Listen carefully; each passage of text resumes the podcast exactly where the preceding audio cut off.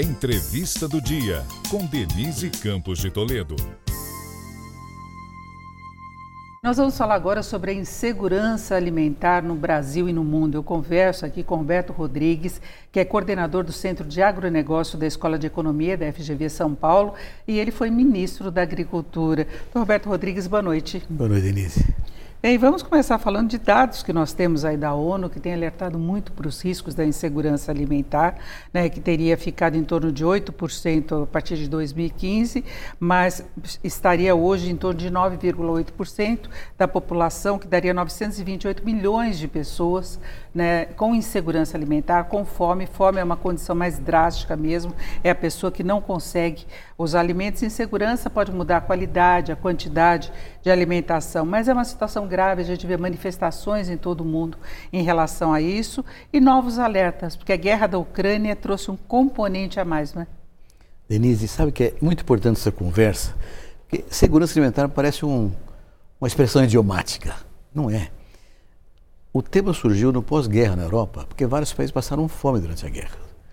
Terminada a guerra, a Europa decidiu nunca mais passar fome e criou a PAC, Política Agrícola Comunitária para garantir segurança alimentar a todos os europeus. Por quê? Porque não há paz onde houver fome. Agora mesmo, semana passada, Sri Lanka, derrubaram o governo porque não tinha comida na Sri Lanka. A Primavera Árabe foi faz pouco tempo, 10, 11 anos, mesma coisa. Derrubaram o governo porque havia falta de comida. Então o que aconteceu este ano, o ano passado e este ano? A pandemia rompeu cadeias de produção, como todos sabemos. Os países que não são autossuficientes, China, Índia, países da Ásia particularmente, também na Europa, correram ao mercado para se abastecer na medida que não ia produzir o suficiente para elas. O mercado tinha um, um estoque baixo, que a safra tinha sido ruim o ano passado. Resultado, a demanda cresceu, a oferta não cresceu, os preços dobraram em dólar nas bolsas de Chicago, Nova York, etc. Então, subiu demais, houve inflação de alimentos no mundo inteiro. Consequência, governos e empresários do mundo inteiro, bom, vamos plantar mais para compensar essa quebra da produção desse ano. Plantar mais, precisa de mais adubo, mais semente, mais defensivo, mais máquina, mas as cadeias de produção foram rompidas com a pandemia. Então, não tinha adubo, não tinha defensivo, não tinha máquina para todo mundo. Resultado, os custos subiram. Então, nós estamos num, num momento terrível, porque os preços agrícolas subiram por causa da escassez e o custo de produção aumentou muito porque os insumos também estavam em falta. Nós estamos diante de um cenário de solução complicada que piorou com a guerra, né? porque a Ucrânia é um grande supridor de trigo e milho para a Europa, assim como a, Rússia, né? E, o, e o trânsito de alimentos entre a Ucrânia e a, e a Europa foi perturbado com a guerra. Então, o problema é sério. E agora, para piorar, há uma seca enorme na Europa, um calor monumental, morrendo gente de calor na Europa, coisa inédita, com risco na produção agrícola também. Então, a segurança alimentar é um conceito que significa paz, significa estabilidade política. Governos caem se houver fome muito grande. Então, a busca por suplemento alimentar é fundamental no mundo inteiro. Só se resolve de um jeito, Denise: uma oferta, um choque de oferta, uma produção grande. Quem pode fazer isso? Brasil, Hemisfério Sul, Argentina, Brasil, né? e, se possível, se possível, também Estados Unidos com uma safra grande plantada já esse ano. Então, o ano que vem, ou nós temos uma safra grande no Hemisfério Sul, uma safra boa nos Estados Unidos, que recompõe os estoques e reduz os preços, a inflação de alimentos, ou teremos um problema maior ainda no ano que vem em segurança alimentar no mundo todo. Agora, tem a questão dos fertilizantes também da Rússia, Sim. que foi uma grande ameaça. O Brasil, inclusive, tentou estreitar as relações, as conversas com o Putin para garantir o abastecimento do mercado local. Nesse ponto específico, como é que está a situação hoje? O, o, governo foi muito bem, viu?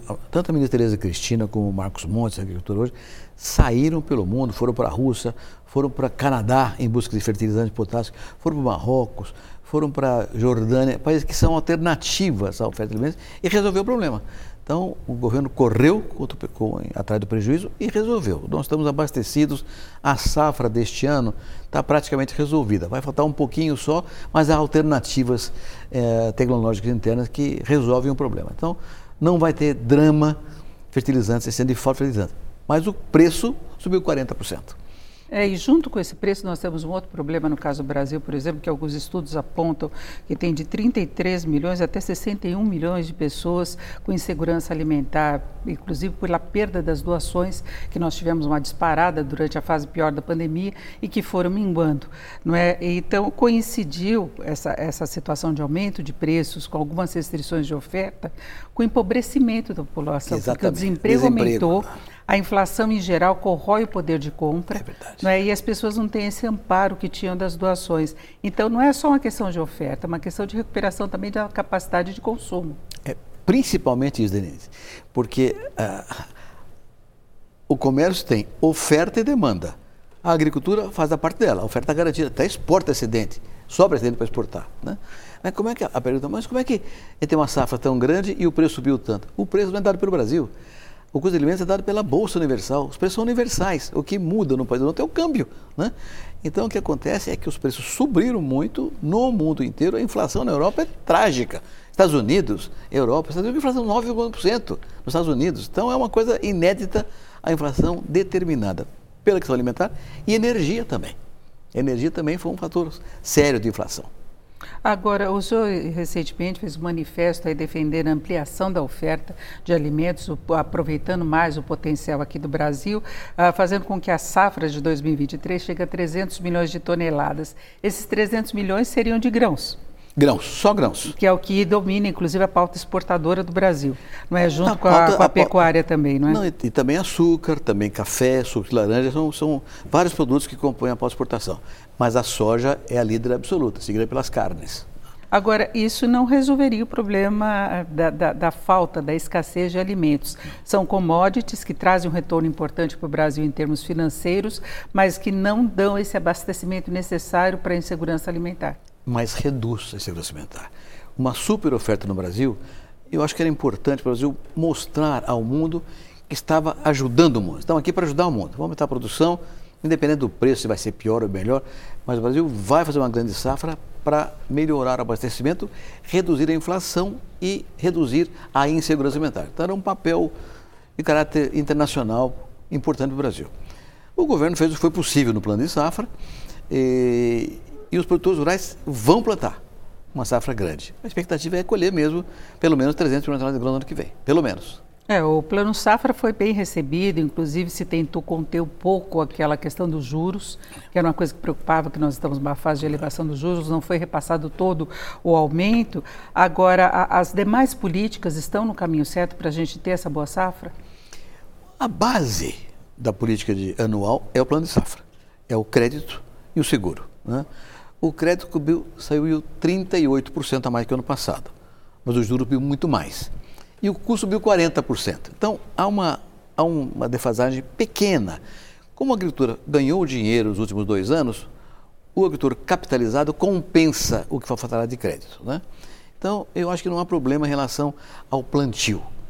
Tem insumo suficiente, fertilizantes, defensivos, está tudo suficiente. Apertado e caro mas suficiente.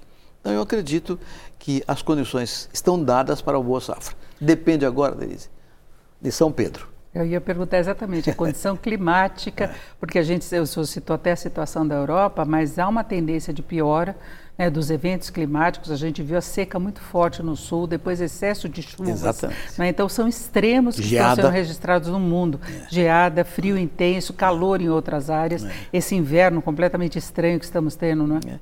Mas olha, Denise, eu estou confiante. Eu vou dar três números para você ver por que a gente está confiante. Em 1984, nós fizemos o primeiro congresso de agronegócio do Brasil, em Brasília, 84. Eu me lembro muito bem que lançamos em 84 o desafio de produzir 100 milhões de toneladas de grãos. Naquele ano, 84, produzimos 58 milhões de toneladas de grãos. Então, 100 milhões era um sonho distante. Sabe quando produzimos 100 milhões? Em 2001. Ou seja, 17 anos depois, estamos de 58 milhões para 100 milhões.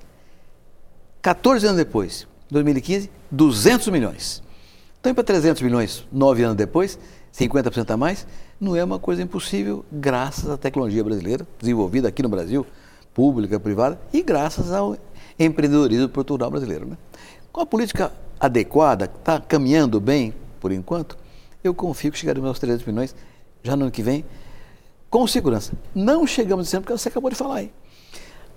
A seca no Rio Grande do Sul, Paraná, Santa Catarina, parte do Mato Grosso do Sul e a de São Paulo cobrou 30 milhões de toneladas.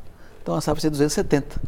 Poderia chegar a ter a 300 já esse ano mas chegaremos no ano que vem. Agora, Roberto, nós estamos falando muito dessas grandes produções que têm um foco no exterior, eu falava até de, de commodities, que tem cotação internacional. Agora, a gente vê na cesta básica, por exemplo, aumento muito forte de produtos como legumes, ah, como tubérculos, ah, verduras. Isso é só por conta do clima ou precisa também de fertilizantes? Os custos subiram. A gente pegando assim, a, o IPCA, por exemplo, o alimento que mais subiu em 12 meses, um dos destaques é a cenoura. E cenoura é de fácil plantio, né? inclusive as pequenas propriedades. Tem algum problema mais sério por aí? Basicamente é custo de insumo também, Denise. Basicamente é custo de insumo. E outra, ah, óbvio que esse processo inflacionário interfere em tudo e a inflação acaba atingindo também o hortifruti e granjeiros. Não é uma coisa diretamente ligada, por exemplo, à segurança alimentar da Europa, mas o reflexo aparece também nas pequenas culturas. É inevitável. É o controle da inflação que pode minimizar Exato. esse problema também de uma forma mais ampla. É uma, um choque de oferta grande, aí cai a inflação e as coisas diminuem para todo mundo. Nós estamos quase fechando, mas em relação ao pequeno proprietário, a situação está caminhando bem? Há estímulo para isso? No plano de safra, o Pronaf foi, foi bem beneficiente, digamos assim, para o produtor rural. Então, houve um benefício para o produtor rural pelo Pronaf e o pequeno produtor está mais atendido. Mas é preciso muito mais do que isso, Denise. O Brasil tem 5 milhões e meio de propriedades rurais. 1 milhão estão no mercado, 4 milhões não estão. São pequenos produtores do Nordeste, do Norte, do Sudeste. Então, precisa uma política grande para trazer esse pessoal ao mercado via cooperativas. Então, tem um grande movimento para que as cooperativas tragam essa, esse pessoal pobre e que passa fome para o mercado brasileiro. É até que para que eles também tenham mais renda e continuem com a produção e expansão, exatamente, não é? Exatamente. E sejam, de fato, autossuficientes para a sua alimentação. Perfeito. Nós ouvimos aqui Roberto Rodrigues, que já foi ministro da Agricultura e agora é coordenador do Centro de Agronegócio da Escola de Economia da Fundação Getúlio Vargas de São Paulo. Essa foi a entrevista do dia para o podcast do Jornal da Gazeta.